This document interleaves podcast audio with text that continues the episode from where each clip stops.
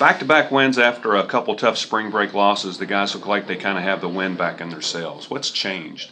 Um, you know, I think if we had to nail it down to, to a couple things, we we got done on on Monday. We got back from our spring break trip and uh, you know finished up Greenville and, and played a JV game. And we decided to have a nice little team meeting, and we sat down and and to be honest, it was kind of one of those come to Jesus meetings. I think for everyone of um, you know, this is what we think as coaches. This is what we think as players. Had meetings with our uh, our leadership council, and this is where we're at. And this is kind of the moment that we have to either decide we're going to figure this thing out or we're going to let it go down a different route. And you know, we've got too great people in this room to in our locker room to let it go anywhere other than where we're trying to go. It was just a matter of almost uh, making the younger players understand the immediacy and urgency of, of what we do. And I, like I said, I, and I've, I've, been very forward with it. What we're doing here and what we're about and the way we go about things is different than a lot of programs, and we want it that way. We want it to be unique. And I think what the younger players are starting to see, we can talk about winning, but if we don't go out and play our style of game, then we won't win. And we've got to go out and be who we are, uh, never violate our team principles and our morals. We're going to play the way we're supposed to play. And when that happens, you come out this week and you beat two top 30 teams. Um, and I think they, they, they, they, they got to see that, they got to hear that, and we really put that to play on Tuesday and Wednesday. And again, Franklin and Thomas More to me are two of the better teams we played so far this year. And we we had uh, not such a great defensive game against Franklin, but came out on Wednesday and put all the pieces together. They all showed up. Mosby was absolutely dominant. Our offense did what they needed to do. And I think it was just a matter of us getting on the same page.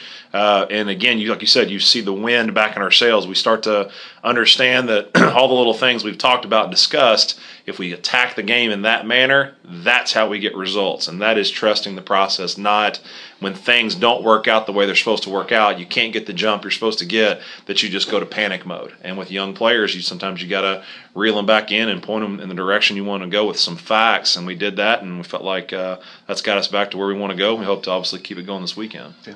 I stood with the team after the Cal Lutheran game, and you told the guys they had to take ownership and responsibility for the situation they were they're in, and you kind of alluded to that. But you demanded everyone, from the coaches to the players, that they must be better.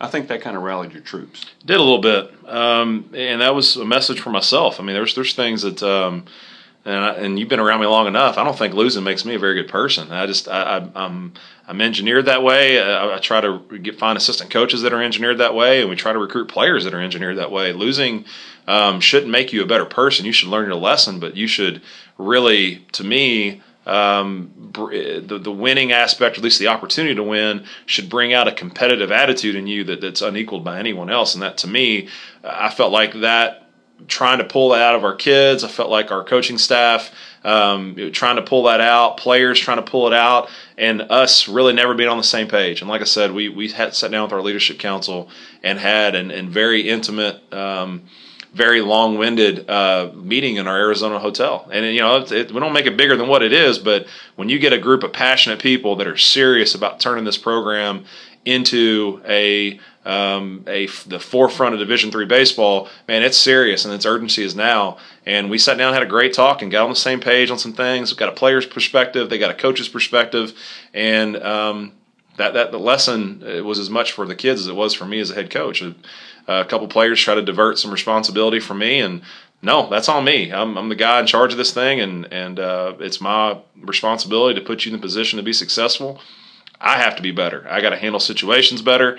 And I think you go back to you just you look and see what they respond to and we've adapted as coaches to kind of what our players need. And to me, that's the true definition of servant leadership. You know, I, I can do it in the way that or we can do it as coaches in the way that we feel like we want to do it, but if the players can't handle it or can't respond to it, then we need to adapt and overcome. And that's what we've done is we've kind of changed our approach a little bit as coaches.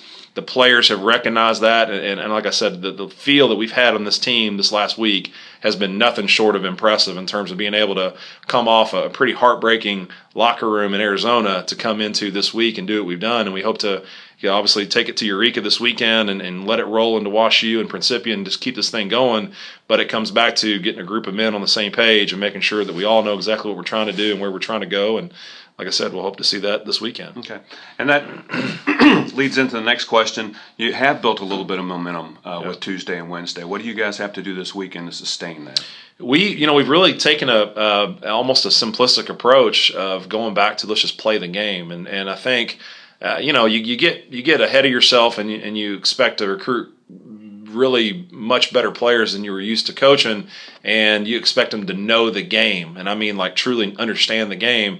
And we're heck we're having conversations about the baseball gods. We're having conversations about work ethic. We're having conversations about how an offense truly works how a defense truly works how why does our pitching plan work? And and really in essence tim teaching baseball which is really cool as a coach and it, just kind of make it keeps you humble as a coach going man there, there's some things they still don't know. So what we took into tuesday and wednesday let's let's execute the game plan of the game. So when the game says to do this that's what we're going to do. When the game says to do that that's what we're going to do. We're going to attack the zone and, and, and stay true to our pitching plan. We're going to play great defense.